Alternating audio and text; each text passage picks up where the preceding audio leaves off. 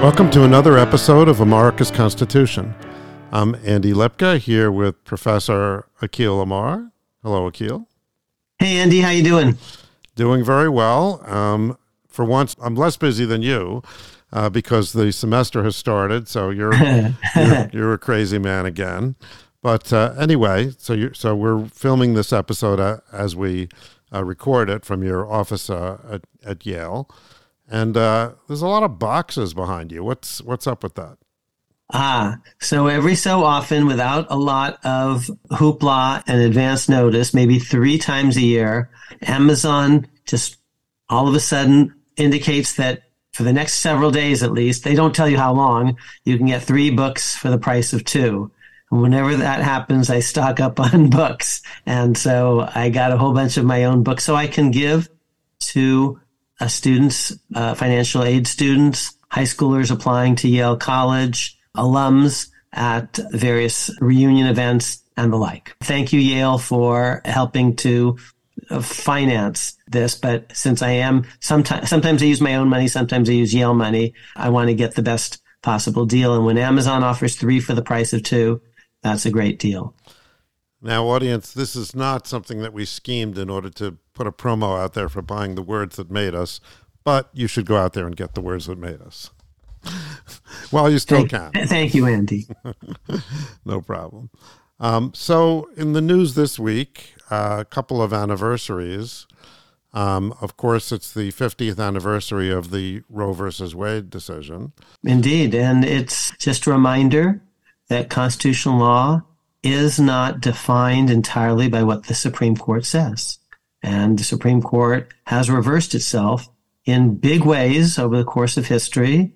Plessy versus Ferguson being basically reversed by the Brown v. Board revolution. Dred Scott being reversed in part by the, the people themselves in a constitutional amendment, a case called Pollock, which invalidated a federal income tax being uh, overturned by the people themselves. Uh, the Lochner era cases overturned by the New Deal era cases, and and now to that list um, we add Roe v. Wade, and this was a, a very very big sea change, really, an earthquake in American constitutional law, uh, a landmark case that had generated lots of offspring, um, progeny, we call it um, in, in law school, um, cases building on Roe versus Wade and descending from Roe versus Wade, all swept aside by Dobbs. Really dramatic. And, and that's why we had, what, about nine episodes on that, Andy, uh, yes. over the last year? Yeah. Yes, yes, we did.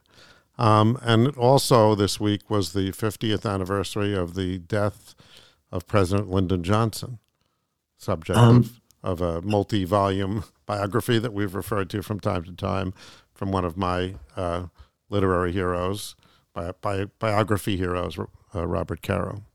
You are a huge Caro fan. And actually, I think maybe even Andy on, on, the website on your bookshelf, there, there is, I think, one of Caro's books. Now, you've encouraged me to really think about Caro because I'm trying to write a multi-volume project. He has a multi-volume biography of Johnson that's still in progress, and I have a multi-volume, in effect, biography of the American constitutional experience still in progress. I, I did the words that made us, and now I'm in the middle of the words that made us equal. And, and in fact, Andy, you know that I've just done the preface, and I've done the preface uh, very much thanks to your guidance about how Caro uh, starts uh, one of his books and just, you know, what a preface should be, how it should draw a reader into the book. So that's, that's one thing. You're a huge Caro fan and you're helping me write books that one hopes in the Caro tradition are of interest to my fellow citizens and tell a big story. But let's also talk, not, not, not let that obscure the real point, which is not Caro but LBJ himself, an epic president, huge accomplishments. And now that we have the passage of time, I want to say two or three things about LBJ, um, um, who was my president growing up, you know, as, as a youngster. One, that among his extraordinary accomplishments was actually opening up America to people from around the world. The Immigration Reform Act of 1965 is huge. It's every, it's 1965, every bit as big as the Voting Rights Act which is huge, and also the Medicare, Medicare, Medicaid Act of 65, which is also huge. Three epic laws in, in a single year. And but for the Immigration Reform Act, lots of people in my family wouldn't be in the United States. So wow, changes the face of the nation. The Voting Rights Act. When I'm growing up, Andy, you know, as, as a youngster, I'm a person of color and where in, in the places in America where most blacks live, the former Confederacy, a lot of those places, most blacks are not being allowed to vote in my lifetime. And LBJ changes all that. Wow. That's epic. And he does so giving the credit to Jack Kennedy, which the late Jack Kennedy, really interesting. That's how you get things done sometimes is give other people the credit. Kennedy, you know, may have believed this stuff, but he didn't get it done in his lifetime. And I think wouldn't have actually, perhaps, but Lyndon Johnson was able to, to get it done. And Andy, you know, in the new book, I'm going to talk a lot about how Reconstruction Republicans get a lot done using Lincoln's death. Lincoln's death is an, an earlier version of Kennedy's death, leading to um, LBJ's second Reconstruction, which is extraordinary. Civil Rights Act of 64, Voting Rights Act of 65, Fair Housing Act of 68. Um, and I'm thinking now that with the benefit of 50 years, all the more extraordinary because you might think, well, he had the winds of change at his back in the 1960s, but this stuff is controversial even today because the Supreme Court invalidated huge parts of this in, in Shelby County and in some other cases. So even today, massive pushback against this revolution, you know, and without which you wouldn't have had Barack Obama, you see, but it's still controversial. So what LBJ did was a towering achievement. And another thing I think I just want to say about LBJ is, of course, people talk about Vietnam, but almost all presidents have tried sometimes to vindicate American ideals abroad, not and use military force, and not always successfully. So Vietnam is now, with the benefit of hindsight, of a piece with lots of other foreign policy adventures, not all of which have have ended well. We could talk about Korea before Vietnam, but we could talk about Iraq and Afghanistan and uh, Kosovo. So as time passes, historians often have a different take, a different perspective on the past. The final thing I want to say is for, especially for our podcast audience, of course, our podcast audience knows of my very great regard for Philip Bobbitt, Sir Philip Bobbitt, who's been our guest in a previous episode. Philip, as our audience I think knows, maybe not, was Lyndon Johnson's nephew. Johnson had no sons of his own two daughters. Philip was the closest thing Lyndon Johnson had to a son. Philip is a genius and a towering legal figure and a dear friend and co-author. And I've been thinking about him this weekend as I think about his towering kinsman, the great Lyndon Johnson. Yeah, I mean, uh, I, I agree with you that, that Lyndon Johnson was very consequential. I mean, we tend to think of him nowadays for two things: one for Vietnam, and two for being a you know a, a sort of a strong arm president, was able to get a lot through Congress, dominated Congress when he was in Congress, and um, uh, as president as well. But I think that uh, you know, you said, well, the some people say that he had the wind at his back. But really, his his presidency is um, is a dividing line in many ways. Before Lyndon Johnson, people did not really think of the that it was the government's responsibility to make sure that that people didn't live in poverty. Yes. The closest we came to that was Social Security, which was a, enormously controversial, you know, um, at, at the time. Now, uh, perhaps it's controversial in terms of how its uh, funding, you know, is to be continued.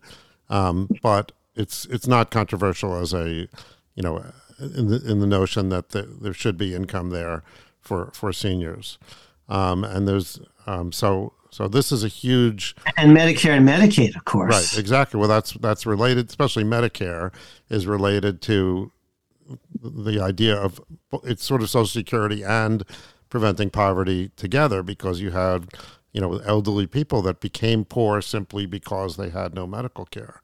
So mm-hmm. these are so this, if you think of America without, you know, some form of health care for the elderly and with no essentially no safety net um, for the poor that was America before Lyndon Johnson. So that's a- the, this, the safety net really is um, the New Deal, especially Social Security, and then Medicare, Medicaid, and now Obamacare. That's the big three. And since I mentioned Obama a couple of times, you you would never have President Barack Obama without the voting rights revolution and the immigration revolution of Lyndon Johnson.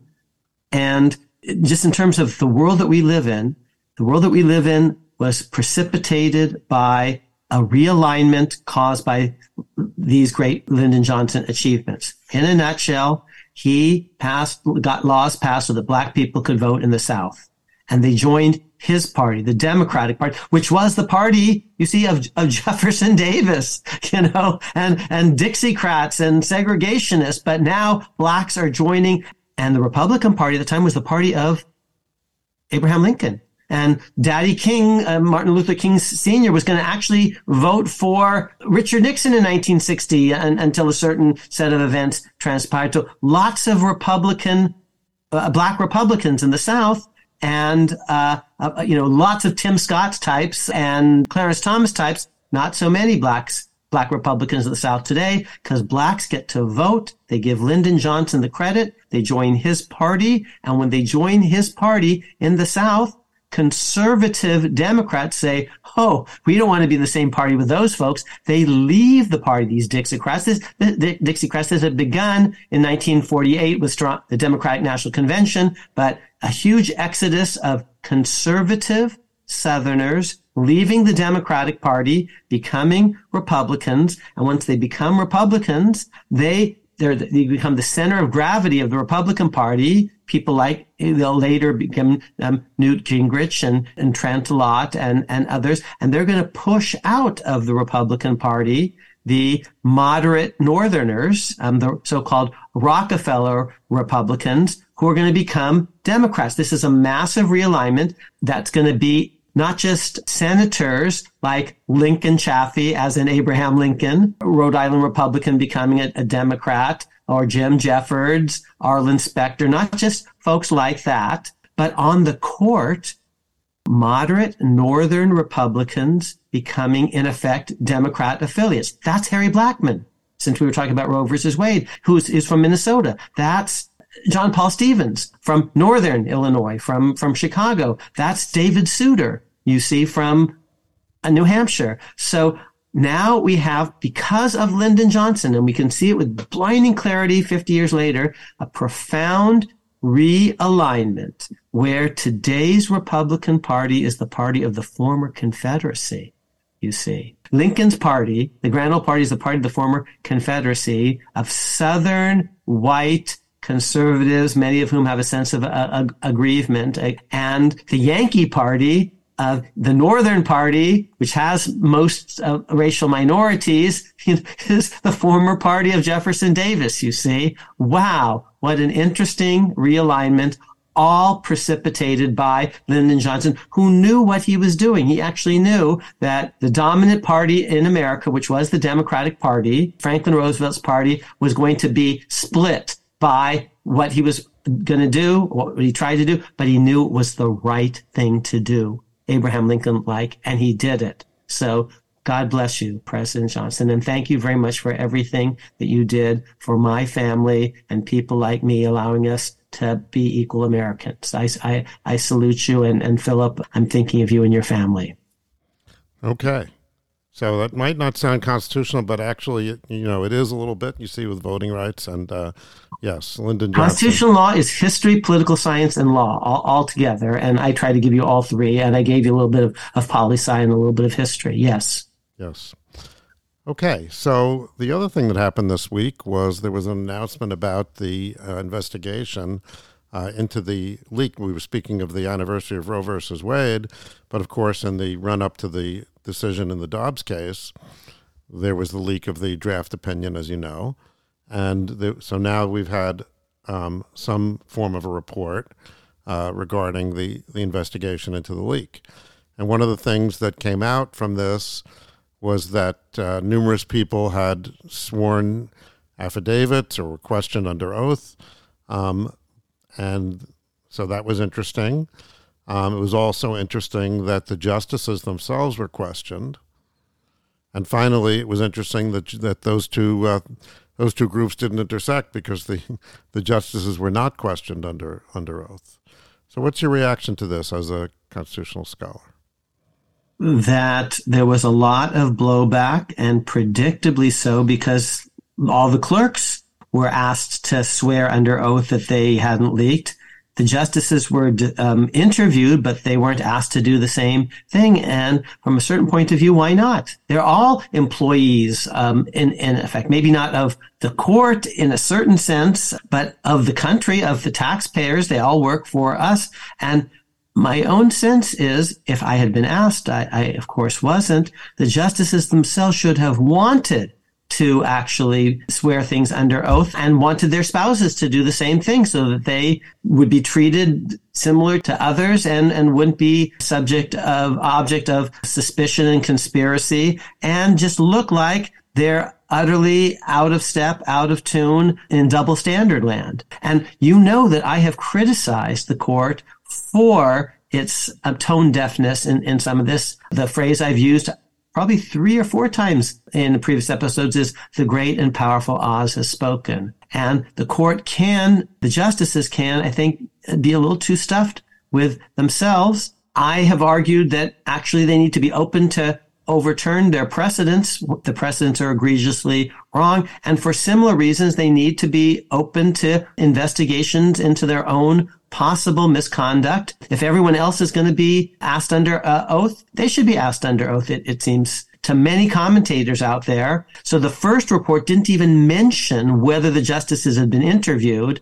There was a, a lot of uh, commentary in the WashPo, in the New York Times, from people like Joan Biskupic, from people like Ruth Marcus, both of whom we have invited to come on this podcast, and we hope they they will soon. Uh, from Jodi Kantor in the New York Times, Aaron Tang, a Yale Law School graduate, law professor, writes a piece in the New York Times, and that's just the tip of the iceberg. So the, the, first report didn't even mention whether the justices had been interviewed. The second one said, oh yeah, they were interviewed, but not by the same rules of engagement. And of course, people said, gee, this is also just a reminder that there are not ethics rules that bind the Supreme Court members, justices, as there are ethics rules binding other judicial officers. So we're going to hear more about this, Andy. And of course, they didn't find out who did it, who done it. From a certain point of view, I think it was Ruth Marcus who said this is like a bad Agatha Christie who done it. There's a dead body in some cabin. The detective brings, you know, all the possible suspects uh, together and, and, talks to each of them, except nine people. And the investigator doesn't uh, lay the, uh, you know, identify a culprit among any of the others. So, of course, people are going to say, well, then who's left? Right. it's, it's, it's, and they're the only ones who weren't actually made to swear under oath and, and their spouses, of course, as well. Now, um, is it so, a, is it a crime? They were investigated by the marshal. So we know that like if you, if you're questioned by the FBI, for example, it's a crime to lie to the FBI, right? The False uh, Claims Act, False Statements Act, 1001. Yes. Right. Is it a crime to lie to the marshal? I would think so, but I have to. I would have to double check. But I, I think probably so. Yeah. So uh, then, what's I the to, point of putting them under?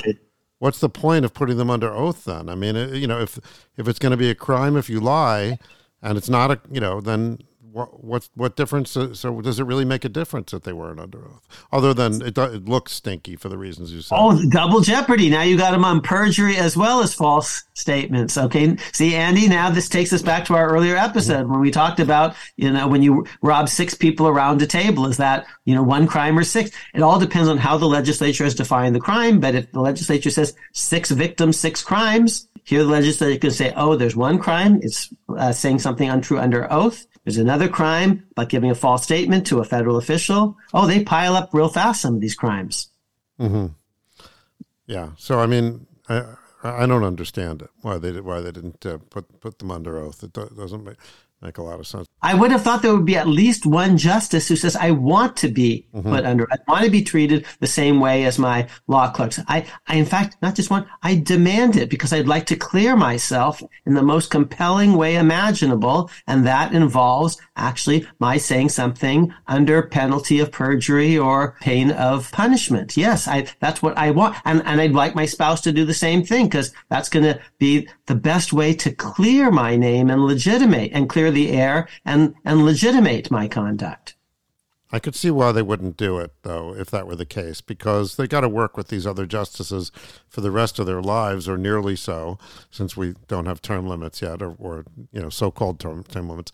But um, you know, so if they say, "Oh, I want to take the oath," then everyone else is going to have to take the oath too. So they and, will have decided and, and, for them. so well, but presu- but presumably they would say, "I have no doubt whatsoever that this was any of my colleagues, and so this shouldn't be. It's not a problem for me. It shouldn't be a problem for anyone else. Let's all do it." Right. But if they, it appears that they may not have wanted to, since they in fact didn't. Yeah, but what, but, but again, what, so the conspiracy theorists say, what does that suggest? Yes. That maybe I know that I'm innocent, but I actually there's a little part of me that wonders about you know the person you know who sits next to me on the court. Yes. Oh, yes. that's that's awkward. Yes, the plot thickens. Okay.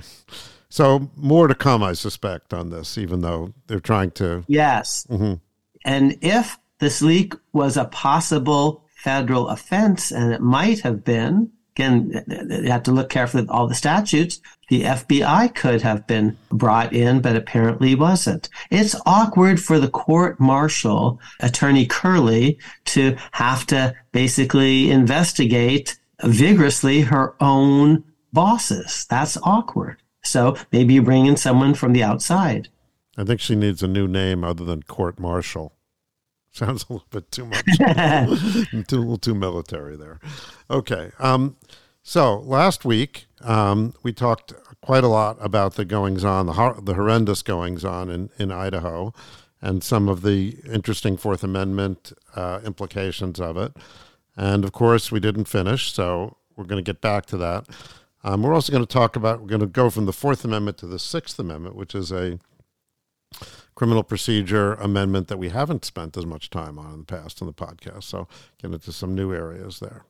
Um, and then after we do that, we're going to uh, do something we've been promising for a long time, which is take some of your questions. Um, so okay, so back to back to Idaho. Now, we talked a little bit about the use of, of DNA, and you've advocated for for a data DNA database. And you know, we we discussed that. In this case, um, the DNA so far has been implicated in, you know, on the uh, the knife sheath that was left behind. And as I said last time, it didn't establish the uh, the DNA match that they made was between the the garbage and the knife sheath, and it didn't match, but it proved some a parental relationship. And correct. Yeah. So, and you brought up how this um, means that DNA is implicated in questions of paternity. Um, so it has all sorts yes. of of tricky things. So, in on the one hand, it seems like the current structure that we have, where there is no DNA database, uh, might make some people rest easier, right? Because they say, "Oh, I'm glad that the government doesn't." you know, have my DNA, even though I'm not have no intention of committing a crime, whatever. I just feel better that the government doesn't have my DNA. But in, in your writings, you've pointed out how that has a sort of a perverse effect because it leads to an overall structure which may, in some ways, be even less protective of your rights. Could you elaborate on that? Sure. So, in my world, and the rest, uh, in, in my proposal, and the rest of the world is moving toward this, and and I, I and I do see the concerns, but we're moving toward a world in which, in other countries, uh, lots and lots of folks. Um, eventually, everyone is going to be in the database. But in America, not everyone is in the database. And you say, okay, I'm not in the database. I've never been arrested. I can arrest easy. Well, point one, someone who might be related to you might be in the database. And now the government may have some information effect about you because their DNA actually can be linked to your DNA in 23andMe likewise. So, and that's not true of fingerprints, you see. So that's one concern. More generally, yes, maybe I'm not in the database, but if the government really wants me to be in the database, I can be in the database without really my consent because it just follows me around forever until I carelessly, perfectly sensibly throw a coffee cup into a trash receptacle, but they're surveilling me, you know, maybe because of my race or politics or religion. And they just, they say, Oh, you've abandoned it. So they fish it out of the trash and now they've got my DNA uh, because my saliva is on the coffee cup. Okay. And they don't need probable cause or anything else to surveil me forever. So if they want me on the database, there's no real Fourth Amendment safeguards against getting me in the database. Point one. And now my family too, because once they test that, they know some things, not just about me, but about family members. So Amar's world is one in which once the government has your DNA, that shouldn't end, uh, has a DNA sample, the story. Even if you, uh, you know, abandon something, a coffee cup, you threw some, something out in the trash. In Amar's world, queries, police queries of the database, trying to find out, use the sample to generate information about a suspect or the suspect's relatives. That should be a Fourth Amendment event. Right now, following me around isn't a Fourth Amendment event. Fishing out the coffee cup isn't a Fourth Amendment event. And querying the database about me and my relatives isn't a Fourth Amendment event. In the Mars world, oh, this, everyone has a sample in the database, but every time government wants to use it, that's a Fourth Amendment search or seizure of a certain sort, an episode. And I would say a judge or some other official whom we could create by law needs to sign off on that. Maybe you don't need a warrant for it, but you need to show that it's reasonable. And the more intrusive the, the DNA inquiry is, the more can implicate all sorts of other people, the more cautiously you're going to need to safeguard that database and and it shouldn't be and that those decisions should be made not just by cops but by judges or magistrates or some other special privacy officials. So that's a totally different way of thinking about DNA than the the current model. Now you don't like the exclusionary rules so you don't like the idea that if they were to get some information some evidence uh, by this means. Like let's say that uh, you're in the database and you know, they they have to get you know a judge's permission to to access it, but they don't get the permission and they go ahead and they use it anyway. And so in now you're not going to let them exclude it. Correct, and in part under inevitable discovery, because Amar's going to say if they had really kept following you, they would have found a coffee cup at some point and been able to to do this thing. In any event, let me say one other thing about DNA. If everyone in the DNA database, our audience heard a lot about the feminist in me. A lot of these are crimes done by men against largely women. We don't have proof positive yet in a court of law that the person who killed these four folks in Idaho, I think three of whom are women, is a man. But oh, I think it was a man and women were the victims. Let's take rape, which is a horrible crime. Stranger rape, not date rape. Stranger rape. In Amar's world, we'd have very little stranger rape, at least without condom use, because if you leave your semen, we're going to be able to, you know, uh, do a swab immediately.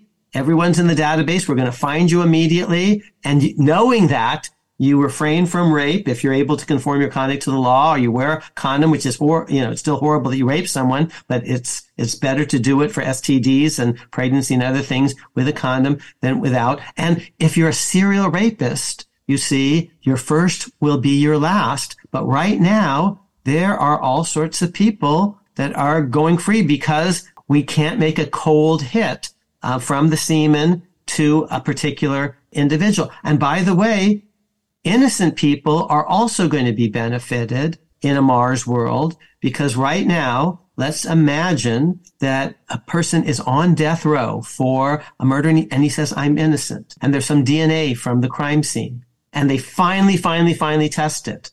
And it's negative.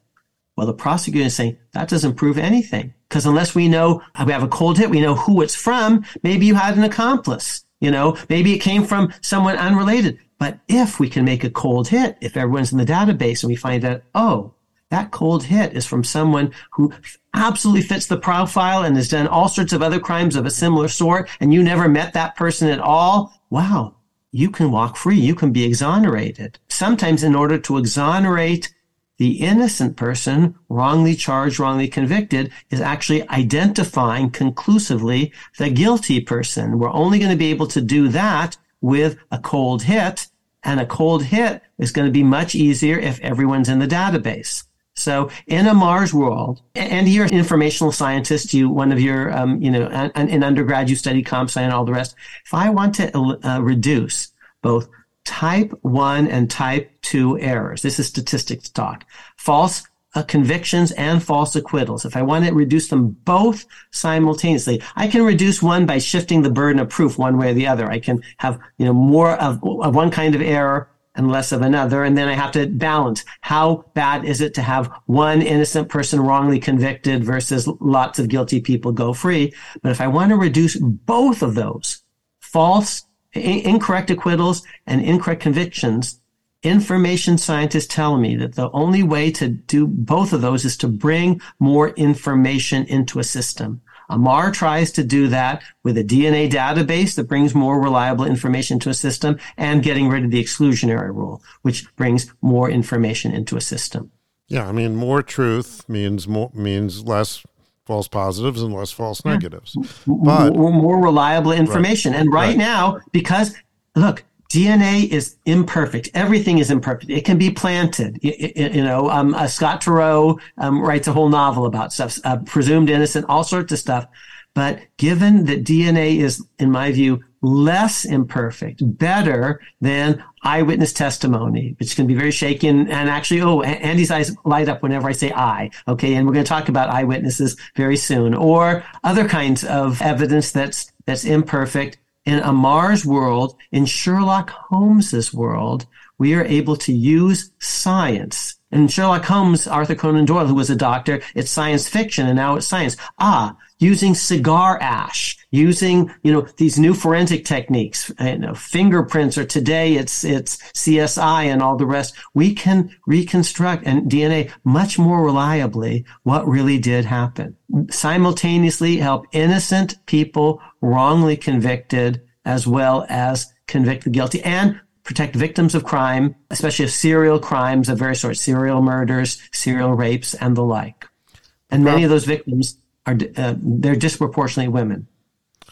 You know, the, the, of course, this isn't the only side to the question because there's also the question of abuse of the information, using yes. using the information for purposes that really have nothing to do Nefarious. with law enforcement. And, and, and, and, and right now, if if the government ha- finds a cop, let's say it's a prominent black preacher who's critical of the government. There was a great profile of the Reverend Barber the other day. I've met him. I think he's a great man. He's in the MLK tradition, but but he criticizes the government. So they surveil him and surveil him and surveil him, and they get and he throws away a coffee cup. And now they've got some interesting information, not just about him, but his family. You see, and we have to protect against that today. And we're not protecting against that today.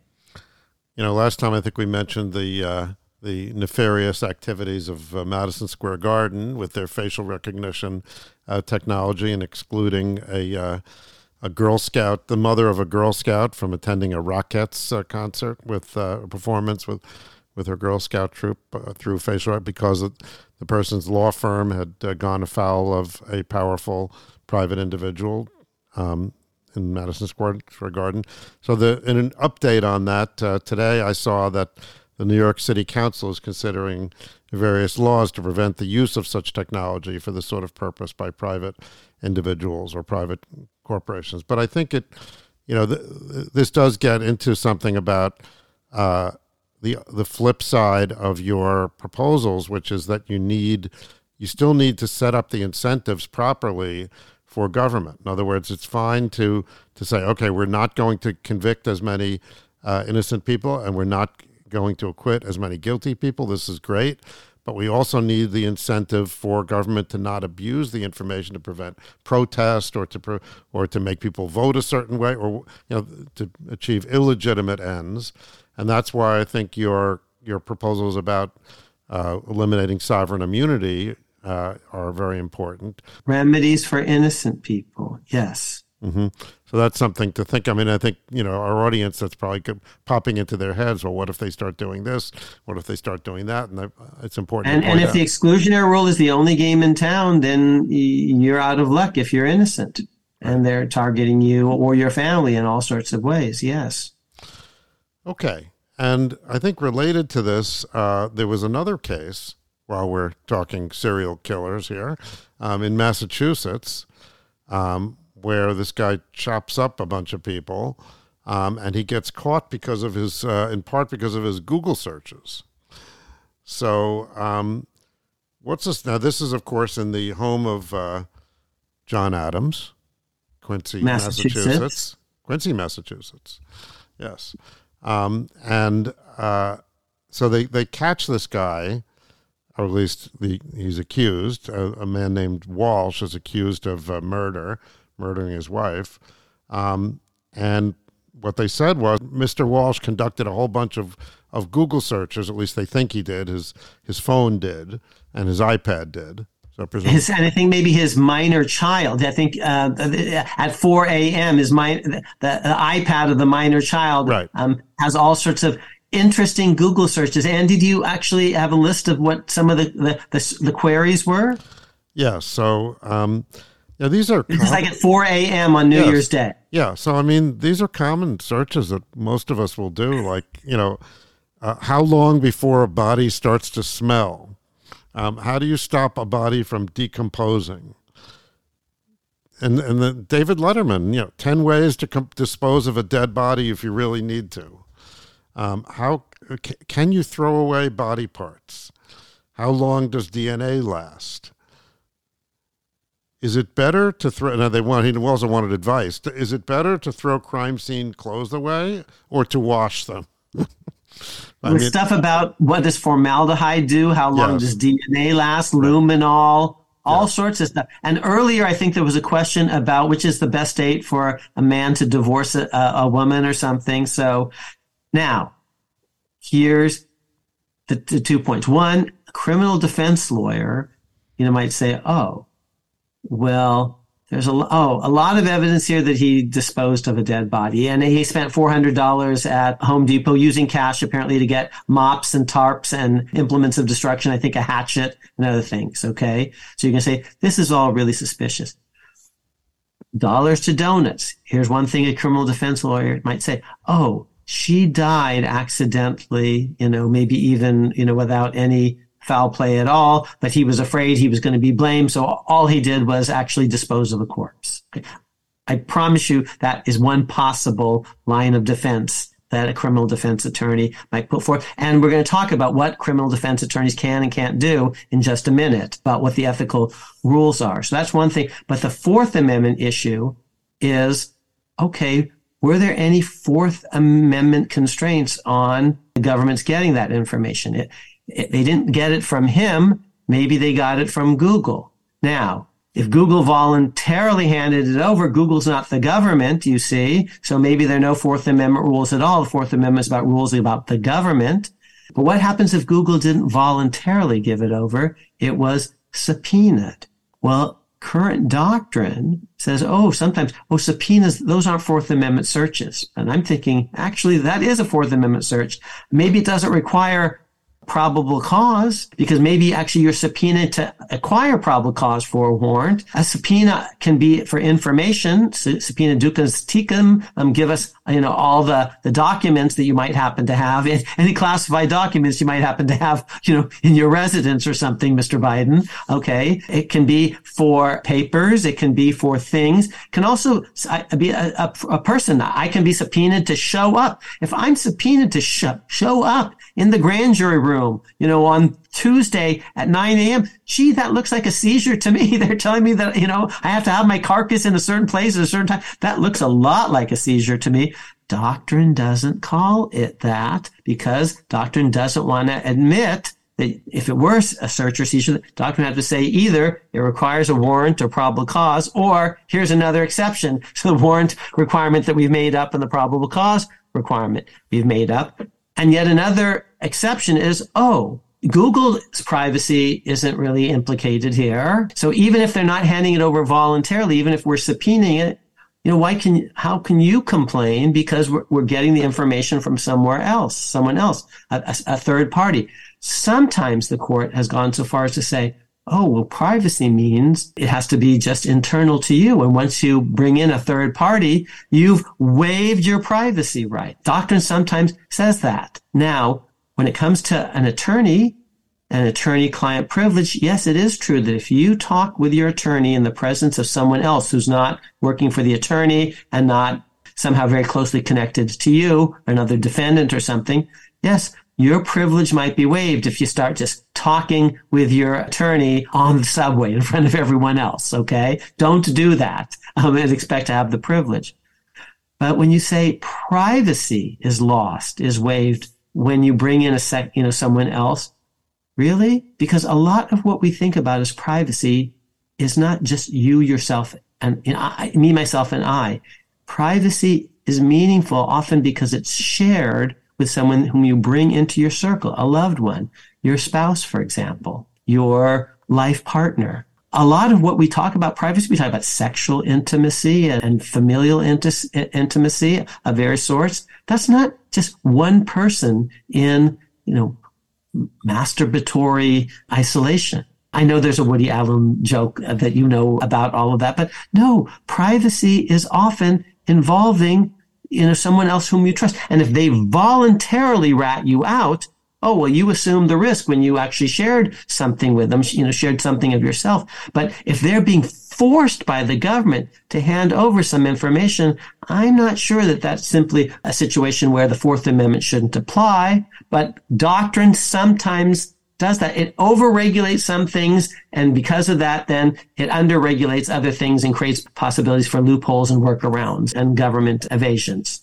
Yeah, and when we when we talked about uh, some of the origins of some of these things, you talked about um, the origin of of certain privacy protections, kind of an originalist look at it, where it relies on whether you're using your will, you know, or something like that. So, for example, you know, if you if you the government wants to inspect your phone, and you have, let's say, things are protected by uh, your fingerprint or your fa- facial identification, that they can say to you, "Touch this" or "Look at this."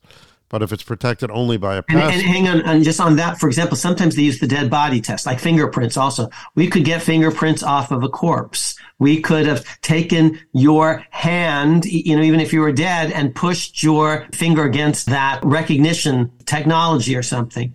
Whereas you can't get a voice exemplar from a dead person. And that's connected to the, the, the will test. So we could have taken blood from a corpse, but you can't force a corpse to actually speak one's name or give a handwriting exemplar. That requires the will. And if you try to mask your voice, well, that's very suspicious. Or you try to act, give a handwriting exemplar that really is not really your handwriting. Oh, that's very suspicious. So sometimes you know, way back in the 19 teens and 20s, they used actually a corpse test for determining whether the government was actually trying to use your will, your mind, uh, against you in ways that implicated Fifth Amendment self incrimination concerns. But of course, does that actually make any sense?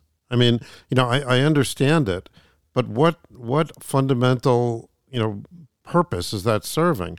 Well, if you protect your phone with a password, then we're not going to make you give us the password. If you protect your phone with your fingerprint, then you have to give it to us. What actual government interest or you know does that or personal interest is that actually serving? It seems just just a you know an old principle has been made outmoded by technological developments in this way. It seems. Well, if you think the Fifth Amendment has something to do with the government not using your brain, your your soul, your ideation against you, you could say there really is a difference between using your mind against yourself and using a body part against yourself. But anyway, courts there, there's a, a, very robust literature about all this and case law about all this especially at the beginning of the 20th century today in court they can force me to give a fingerprint but they can also force me to give a voice exemplar they can force me to give a handwriting exemplar in today's doctrine so, okay, so back to Idaho now. Um, so we've talked a little bit about the Fourth Amendment. Now we just talked a little bit about the Fifth Amendment. But here's I'm going to read you a uh, a statement that I saw in a newspaper coverage of this, um, uh, and uh, I think it has some implications for some possibly some Sixth Amendment questions. So Monroe County Chief Public Defender Jason LaBar told local station WFMZ after Kohberger was arrested last month at his parents' home in Albrightsville, Pennsylvania, the pair spent four hours over the course of five days as he helped the alleged killer navigate the extradition process, LaBar said. The first thing I said to him was, quote, Brian, don't tell me anything about the case. I don't want to know any of the facts and circumstances, unquote, said LaBar, who is no longer involved in the case now that Kohberger is back in another county facing his charges of first degree murder and burglary. Okay. So, some uh, issues there. So, lawyers are um, have two roles, and they are in tension. Lawyers are zealous advocates for their clients, and that's one role. They're also officers of the court with duties to truth and judicial system. So here's here are some things that lawyers cannot do. They cannot make knowingly false representations to the court. They can't actually tell you as a client and coach on how to commit perjury. And the court has been very emphatic about that. Uh, there's a case called Nix versus Whiteside that says not only is it a violation of, because the, the Sixth Amendment talks about the right of counsel, but it's a right of counsel within a certain system. And not only can a lawyer not knowingly coach you on how to, for example, commit perjury, the lawyer can't help you bribe the jury or bribe a witness, even if it's going to succeed. Even if it's going to, you're going to be able to get away with it. Can't do that.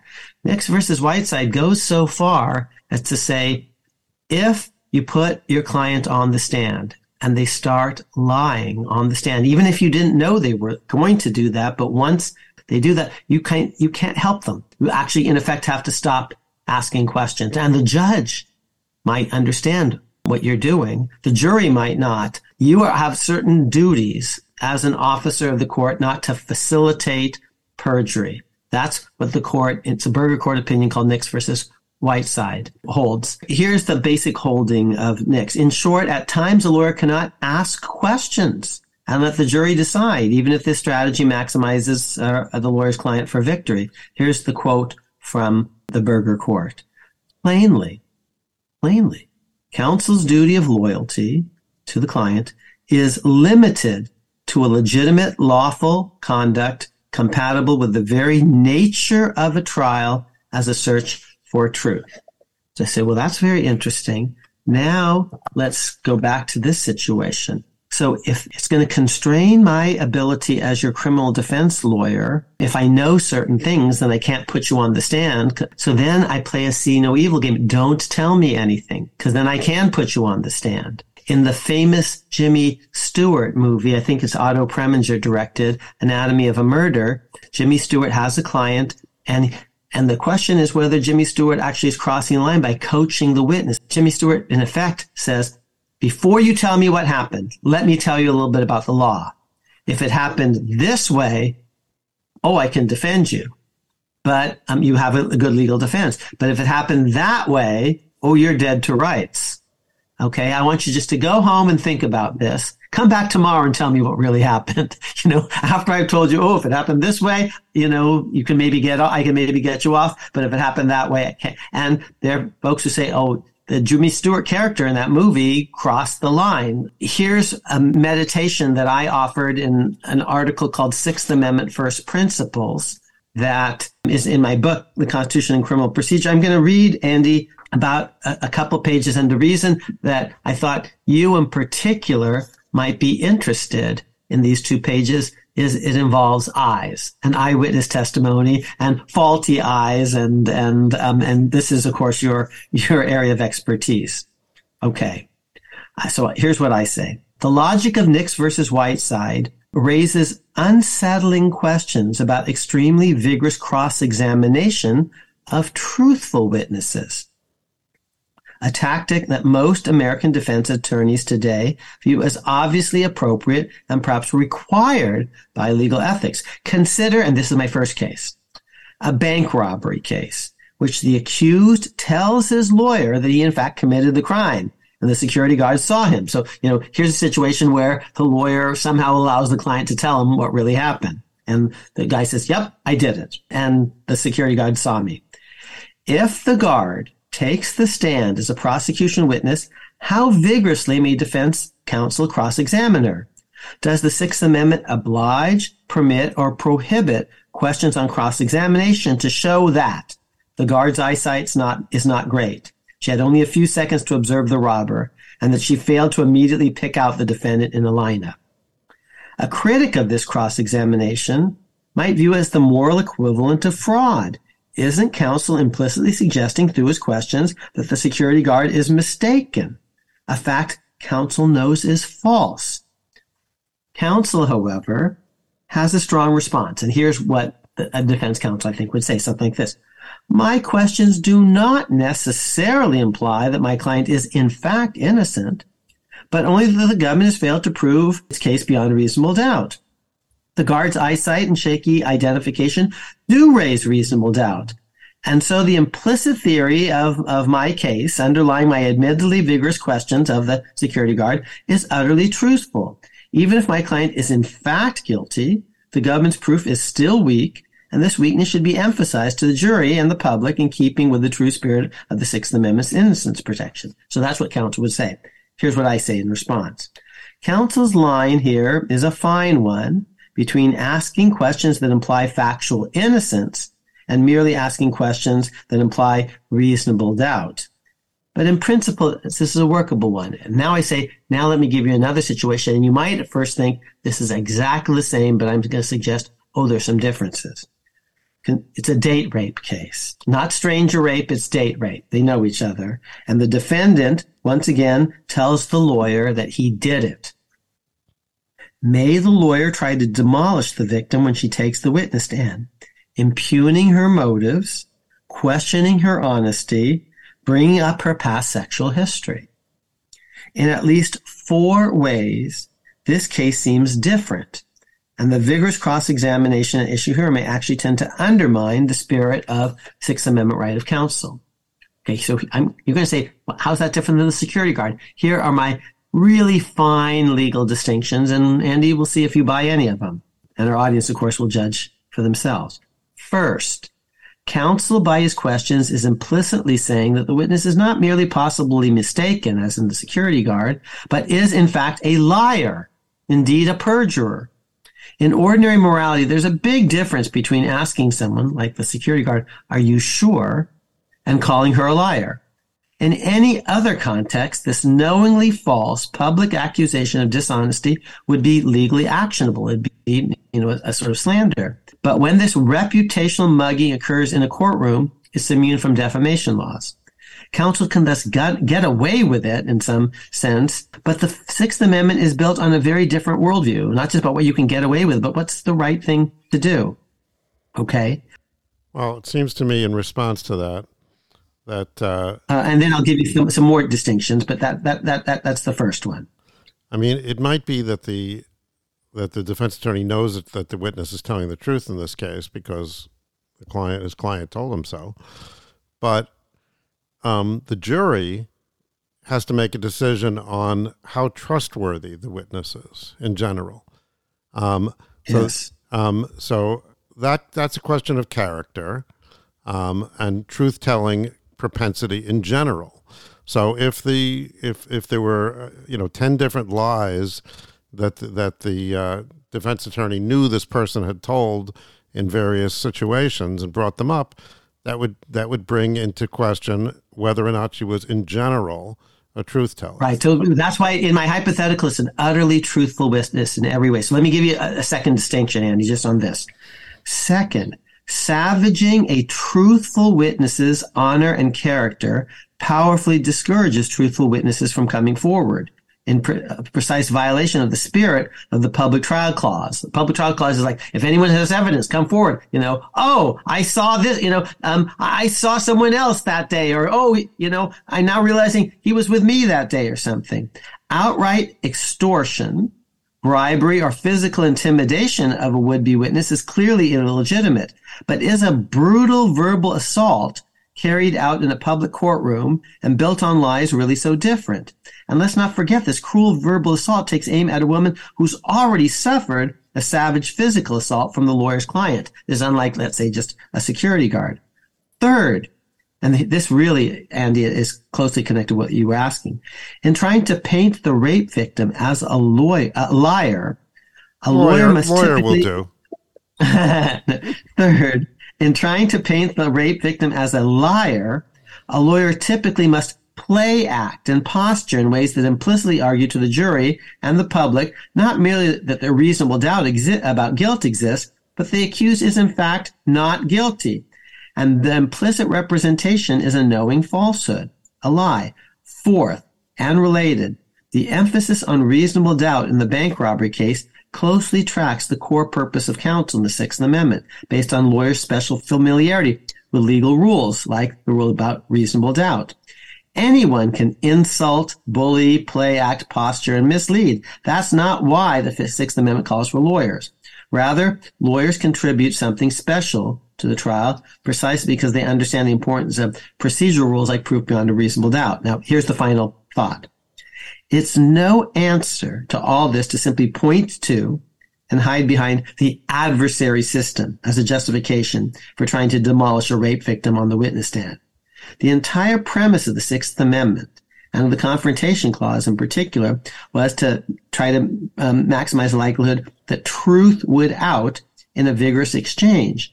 But the question now at hand is precisely what the ground rules of that exchange should be, so as to vindicate the premise and maximize the possibility that truth would indeed out. If perjury is beyond the pale, even when one could get away with it within an adversary system, perhaps certain forms of cross-examination and other lawyers' tactics should themselves be cross-examined.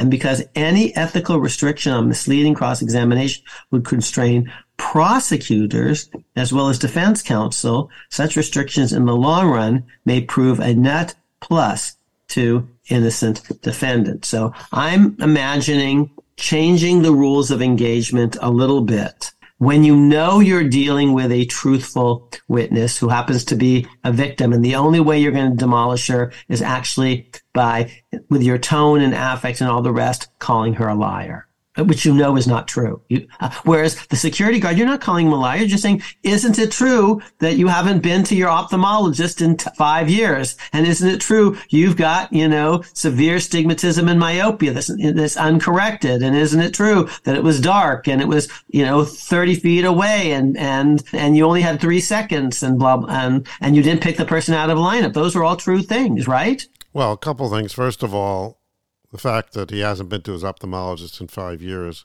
is grounds for the witness being convicted.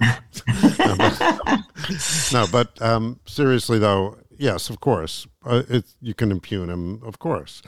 But going, but in terms of the the other case, um, yeah, I understand you're what you're not saying. calling the security guard a liar. You're just Right. saying, I you know, you you. don't have great eyesight. And But- here you're calling the rape victim a liar, and you know that she's not because your client has told you it's true. Right. But part of the problem with that is the spectacle of the woman being called a liar in public and this, you know, and she's taking the stand bravely. And Yeah. and if if the um if the client hadn't told the lawyer that, the cross examine the cross examination examination might be exactly the same as what Yes. you just And- and that's why the And that lawyer's spectacle- saying, Hold on, and that, yes, I understand, but the Don't spectacle. tell me. No, but the point is that you you're not preventing the spectacle. So the degree to which we don't want that spectacle is not being achieved by just saying, "Okay, don't tell the lawyer." Okay, so uh, the bottom line, so that is not really a societal purpose that's being furthered by that. The only thing that you're getting here is you're not enlisting the lawyer in this in the deception. Um, that's really all you're getting because the, instead what you're doing is you're saying, okay, let's keep lawyers in the dark. That's going to be better. How is that really better? I mean, this is a certain, you know, so so it's it's not. Well, better. let's let, let, let, let, let's take that body chopping case. Now, if the defendant doesn't tell the lawyer anything, the lawyer can say, before you tell me anything, let me just say, let's imagine a certain scenario. If the scenario is she just, you know, died because she drank too much on, on and, but you thought that you were going to get blamed for drugging her or what have you. And in a panic, you know, you chopped her up and got, and, and, and disposed of the thing. That's a crime, but that's a less serious crime than if you actually killed her with malice aforethought and then you chopped her up and did all these things. So before you tell me what happened, you know, let me tell you, if it went down this way, I can get you off at uh, 10 years. If it went down this other way, you're going to spend the rest of your life behind bars. So before you tell me what happened, you know, l- let me tell you about the law. Now that's, that's anatomy of a murder, you see. And even if we can't prevent lawyers from doing this as a practical matter, we can actually talk about whether this is good legal practice or bad legal practice. Is this on the side of proper, zealous advocacy? Or is this a violation of the idea of being an officer of the court and a truth seeker? Alan Dershowitz, and we've had him on the show, believes the following.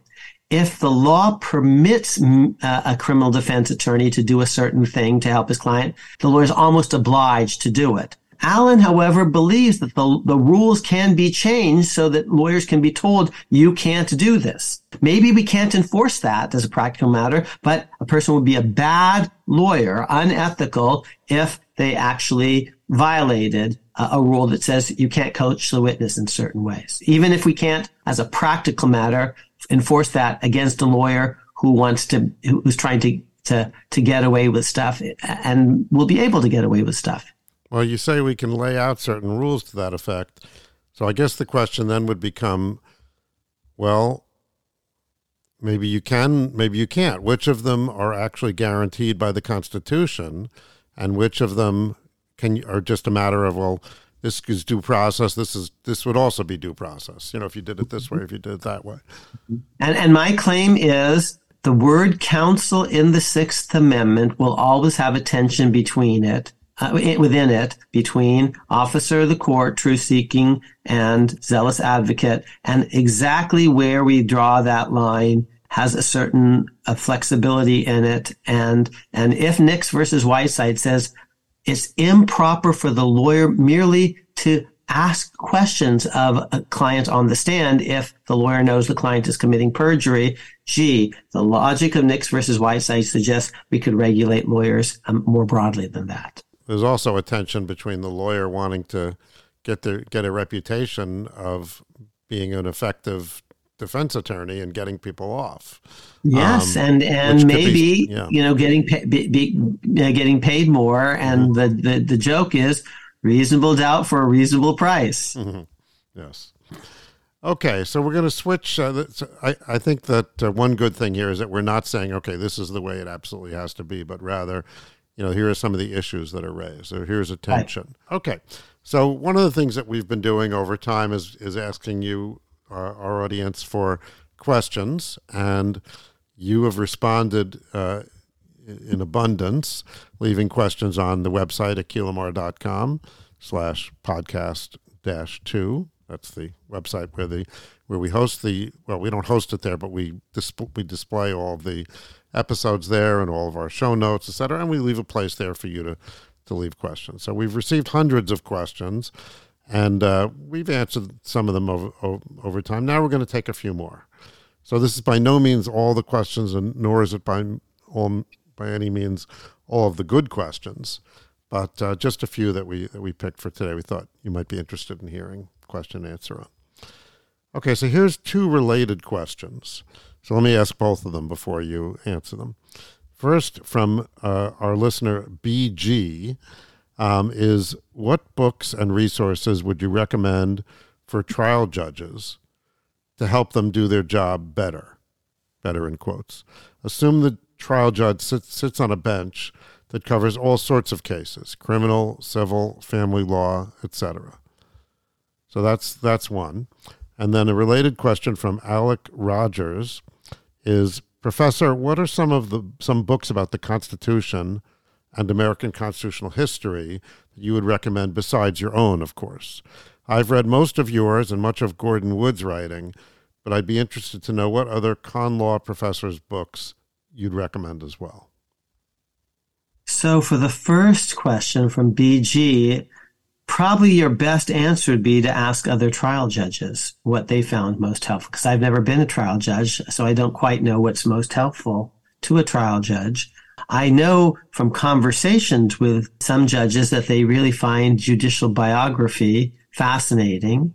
Presumably, if you're a trial judge, you might find the biography of a trial judge particularly useful and interesting. Most biographies are of Supreme Court justices um, or appellate judges. The great Learned Hand uh, was a trial judge and then later an appellate judge. There's a very long biography by a very thoughtful, uh, well respected scholar, now deceased, the great Gerald Gunther. It's a biography of Learned Hand. I've been told it's a great biography. I've not, I haven't read it, I confess. Our audience will know that the judge whom I hold in highest regard as a scholar of a certain sort of the last century is the great Henry Friendly. He was an appellate judge, not a trial judge, but he did publish a collections of some of his articles and some of the articles discuss the art of judging in various ways. He wrote a collection. One of his collections of articles is called Benchmarks, a kind of pun intended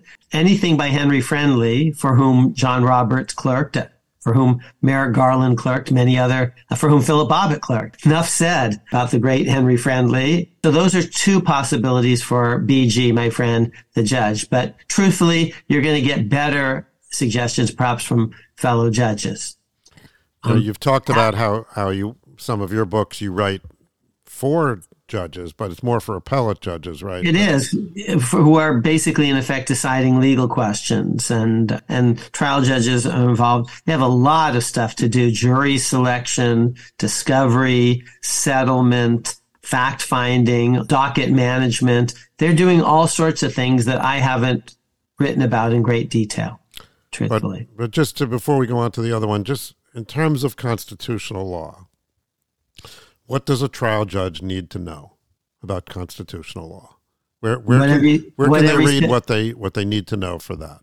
What every citizen needs to know. And now I'm segueing into the other question. You know, what should you read for constitutional literacy? And thanks for for saying, you know, apart from your own books, because I do believe in, in those. If I were picking three things other than stuff that I've written, top a list for any judge, for any earnest citizen who wants constitutional literacy would be the Federalist Papers. There are a series of op-eds, about 85 in all, anonymously published by Publius, who we now know today to be the, the joint product, product of uh, Alexander Hamilton, James Madison, and John Jay and you have to read them in a gulp. They were published at the clip of two or three essays a week, these newspaper op-eds that were then later pooped together, bound together into book form.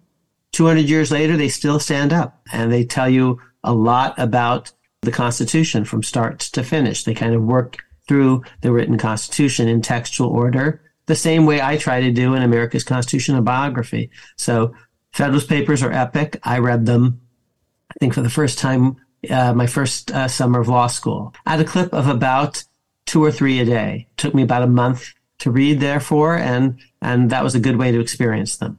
Is there an annotated version of the Federalist Papers? Oh, many different versions. Mm-hmm. Many different a- annotated versions. Good thing is we um, don't have to specify the translation. um, and well, the English language has changed a little bit over time.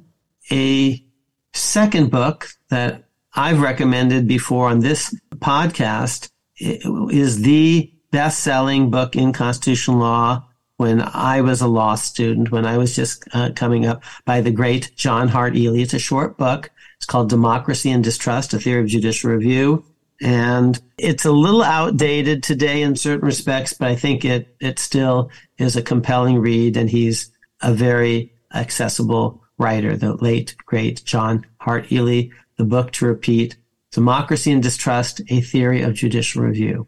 And uh, again, our podcast audience has heard other stories about John Ely, who taught at Yale and at Harvard and Stanford. He was actually dean of the Stanford Law School. He was a public defender early on, a great scholar, very close friend of Alan Dershowitz's, a crusading liberal, pro-choice, emphatically pro-choice, but a critic of Roe versus Wade because he didn't think Roe played by the rules of constitutional law. So Federalist Papers from the founding, John Hart Ely from uh, my misspent youth, my boyhood, maybe the dominant scholarly contribution to American constitutionalism.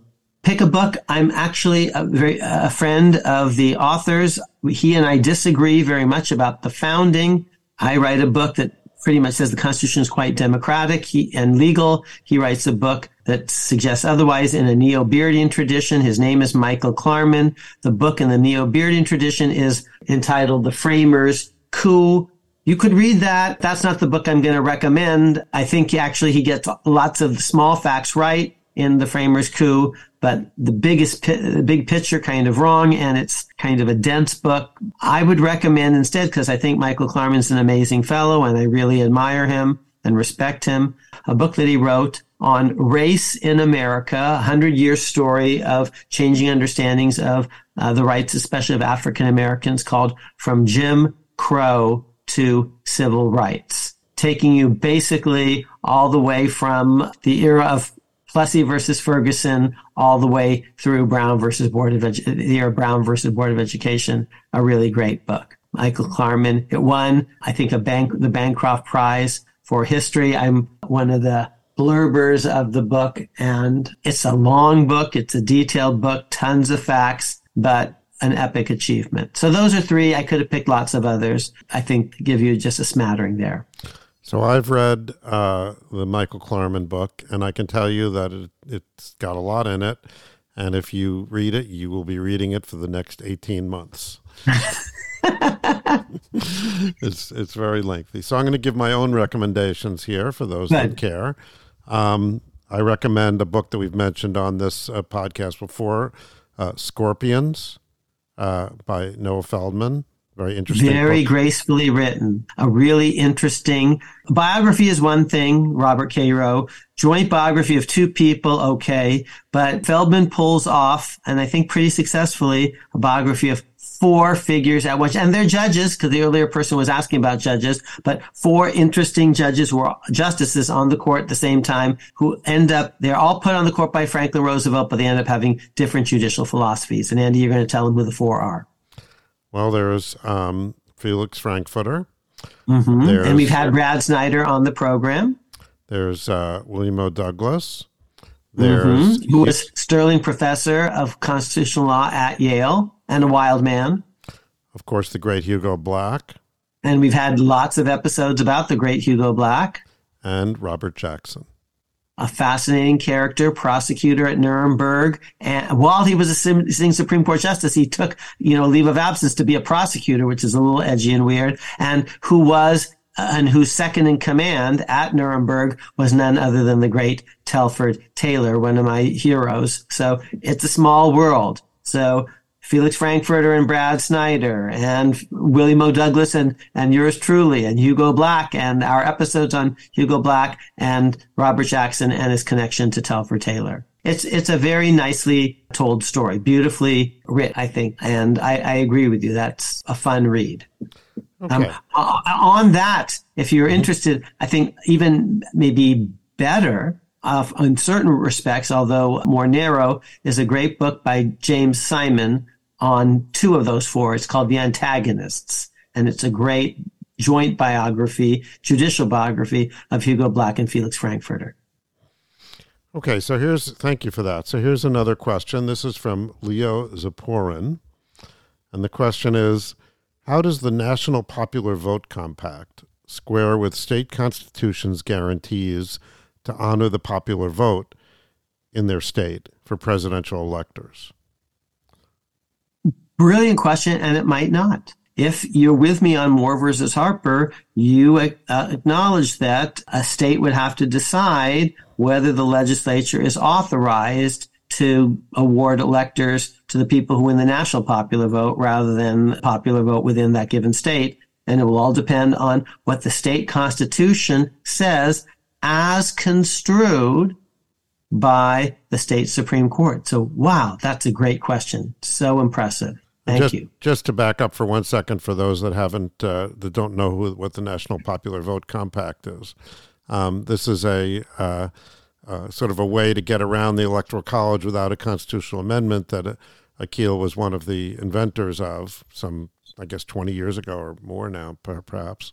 Right. And, and, and from a strict point of view, it doesn't get around the electoral college. It uses the existing electoral college, but it tells the electors don't pay attention to who won your state in the popular vote. Pay attention to who won the national popular vote. Right. So when enough states, 270 electoral votes worth of states, agree that their electors will all go to the winner of the national popular vote, then the that's what will determine the winner if they all yeah that becomes the game. Right. but the questioner said what if a state constitution doesn't allow that? And i think the answer is if a state constitution doesn't allow that the state legislature is a creature of the state constitution and would have to follow the state constitution say it with me as construed by the state supreme court. So great question. Thank you for that So the next question is actually my favorite question, probably my favorite question that has ever been asked here. when will Akhil get a haircut no okay This is from Rob Guillot, and he asks Is Professor Amar planning to teach another EverScholar event? So, And the answer is if Dr. Lipka lets him. yes, and of course the answer is is is yes. Um, and we're we're hoping to uh, offer a course with Professor Amar and Gordon Wood, who's taught with us before and has expressed interest in doing so. Um, so that will be was spectacular last time. It would be spectacular again, and we'll let you know about that. Um, now, I I didn't plant this question, although I did select it. But let me just use this as a, uh, an opportunity to make a little announcement to our our listeners. Uh, I know a bunch of you have written to to us about EverScholar, and you have questions about upcoming courses. I had mentioned on in a recent episode that we are going to be announcing two courses, and in fact, over the last few days, we've done that. We announced a course that's going to take place in New York, April 20th to 23rd, called Statesmanship and its Practitioners. That's going to be taught by the great Steven Smith, whom we've mentioned many times on this podcast, along with Professor Daniel Schillinger, who's an expert on uh, Thucydides, uh, as well as uh, some others. He's going to talk about Tocqueville and um, also uh, Frederick Douglass. And, and then we have guest faculty. Vickie Sullivan from Tufts is going to teach on Machiavelli, and Stephen Skowronek, also from Yale, uh, who's an expert on the American presidency, is uh, going to talk about about that. Um, so let me just read you quickly from the description of this course. So, who exactly is the so-called statesman? What does he or she do? And is there not something antiquated or even anti democratic about the language and practice of statesmanship? Herbert Storing, a great historian of the American founding, noted that the word statesmanship sounds almost un American. And Harry Truman said that a statesman is just a politician who's been dead for 10 or 15 years. However, the contemporary global resurgence of authoritarians and demagogues, including Putin, Xi, Modi, Bolsonaro, and Trump, uh, justifies a return to this fundamental political problem. Against that dim background of political leadership at its worst, we may hope to illuminate its opposite the statesman or the worthy political leader acting on a grand scale. So that's sort of the questions that will be addressed, and two two ways to approach it. One through theory, like I mentioned, Thucydides, Machiavelli, Tocqueville, but also the practical end, practitioners of statesmanship like Abraham Lincoln, Frederick Douglass, James Madison, and others uh, are a lens through which this will be looked at. So you'll you on you can go to everscholar.org and just click around or go to everscholar.org slash statesmanship hyphen 2023 and read up on this. And um, this is going to be a very popular course because it it echoes courses that we've had in the in the past on things like grand strategies and world order and things like that which have been among our most popular programs. So um, registration is going to open in a couple days so i encourage you to uh, take a look at this quickly um, before it's closed so thank and, you and, and if I could just jump in briefly here, you Please. talked about your, your initials, uh, which are the same as Abraham Lincoln's. And you've given me such encouragement on the new book companion, The Words That Made Us Equal. Spending a lot of time with Lincoln, and I just this week spending a lot of time in the reaction to his death. And he wasn't dead 10 or 15 years before Harry Truman like people acknowledged that he was a statesman. Immediately in the moment. And, and he, it's not just at his death. He's still in office. So it's not like the death of, of George Washington years after he has, has stepped down or Lyndon Johnson's death again after he's out of office. He is in office and cut down and everyone, not everyone, but, but so many people immediately understand his, not just his strength, but his epic greatness. And they are basically comparing him again and again and again to George Washington, Jesus Christ, and Moses. Okay, that's pretty, you know. And in American in America, Washington, you know, ranks up with with the, with the other two. And and this is not one op-ed, you know, or or two columnists. It's everyone saying, "Oh my God, we had justice. In, I mean, we had greatness um, uh, among us um, in our midst. And what's so interesting is several months earlier, it wasn't at all clear that he was going to be reelected. He thought he was actually going to be tossed out on his um, ear as late as September 1st, 1864. And then this very famous telegram arrives from William Tecumseh Sherman. Atlanta is ours and fairly won. And the war is going to be over. And people realize how wise Lincoln was to stay the course and how right they were to have picked him and st- stuck by him. And they reelect him by overwhelming margins, except for this one stupid northern state called New Jersey doesn't, that doesn't see the, the, the light quite. But on statesmanship, it really is interesting that they see it for Lincoln in the moment immediately. Yes. He, he's that great. And of course, Steven Smith is the editor of the volume, The Writings of Abraham Lincoln, and teaches a course at Yale on Lincoln. And I have learned from him on Lincoln, and, you know, you're in great hands. And then we're going to actually sort of set him off against Frederick Douglass, who's doing another form of statesmanship while not in office. Um, so, very, very interesting. So, here's a related question by the same Rob Gio. Uh, what do you think of Sidney Blumenthal's The Political Life of Abraham Lincoln series? I've never met Sidney Blumenthal in the Small World Department. He's a close friend, I believe, of Philip Bobbitt. And, and of course, our audience knows that Sir Philip Bobbitt is a very close friend of yours truly and of Andy's and of this podcast. I haven't read the entirety of this multi-volume Blumenthal series, but I have read several chapters. I'm very impressed um, by Blumenthal is not a professional historian. He's not an academic, but man, he knows his Lincoln and he writes brilliantly. And he really, Blumenthal does, knows Washington and politics. And, and Lincoln is a pol. Lincoln likes, you know, he's a pol politician who likes politics and politicians. He's not ashamed of that. And Blumenthal kind of recognizes that Blumenthal has spent his life around politicians and I think Blumenthal has written the, the stuff that I've read, just absolutely compelling stuff about Abraham Lincoln and his world and the other politicians all around him uh, that he that he overlaps with. So again, I haven't read the whole thing, but I can recommend it on the strongly on the basis of of what I have read. And Andy, maybe we should try to get him on the podcast at some point. Maybe we can ask Philip if, if he would ever come. So, Mr. Blumenthal, if you're out there, you, we haven't met, but I'm a fan. Sounds good to me.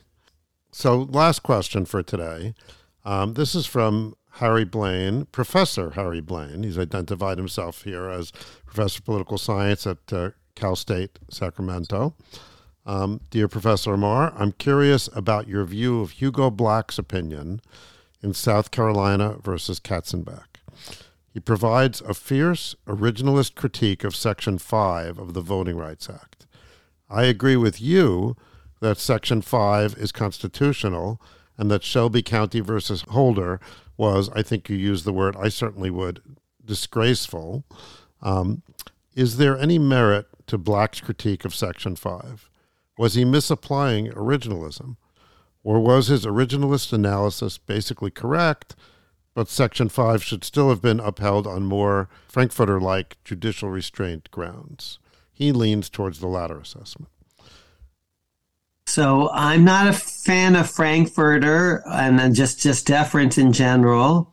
I am a fan of Section 5 of the Voting Rights Act. I do think Justice Black erred in thinking that there was a problem with Section 5. Section 5 is about pre-clearance. It's basically saying states that have a bad track record when it comes to voting rights have to, if they're making a change to voting rights law, have to get that change pre-cleared, pre-approved by judges or the Justice Department before it can go into effect. And here's why.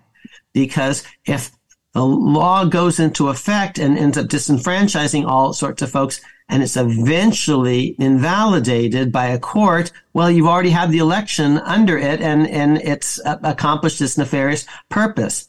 And the problem with election laws, it's a little bit like whack-a-mole. A jurisdiction passes a, a disfranchising law and they hold an election under it and, and eventually a court invalidates it. And so finally now they come up with a slight variant and then that's going to take two years to litigate and the court knocks that one down. And they came up, come up with a third thing. And the judges playing this whack-a-mole game are always a couple of steps behind the, the legislature, which time and time again is doing something that really shouldn't be allowed to do. So the pre-clearance idea of the Voting Rights Act from Lyndon Johnson, again, 50 years ago to uh, this weekend that President Johnson passes away, his epic Voting Rights Act basically said if a state or a jurisdiction has a really bad track record of past violations of voting rights, whenever it tries to that jurisdiction adopt a new voting rights rule that, that changes the rules of election, that new law, that new voting law can't go into effect until judges pre, uh, pre, pre-approve it or the Justice Department. And I think that's right and fair. Justice Black somehow thought that was a violation of federalism principles to prevent laws, and especially laws of some jurisdictions, some states, from going into effect without applying it to universally. I wrote a piece in the Harvard Law Review online, and the title of the piece is The Lawfulness of Section 5 dash and thus of Section 5. Here's the first paragraph. Because you might think, huh? Did you, did, did, did I hear that right? The lawfulness of Section 5 and thus of Section 5. Here's my first sentence. Sounds recursive. It does. So I love these recursive games. Well, here's the first two paragraphs, actually. Few law review articles try to make their central legal argument in their very title. Via title words that do not merely describe the argument that will be made in the body of the article, but actually make the basic argument complete with legal reasoning and thus. But this is such an article. To unpack briefly, this titles and this article's argument here's is as follows.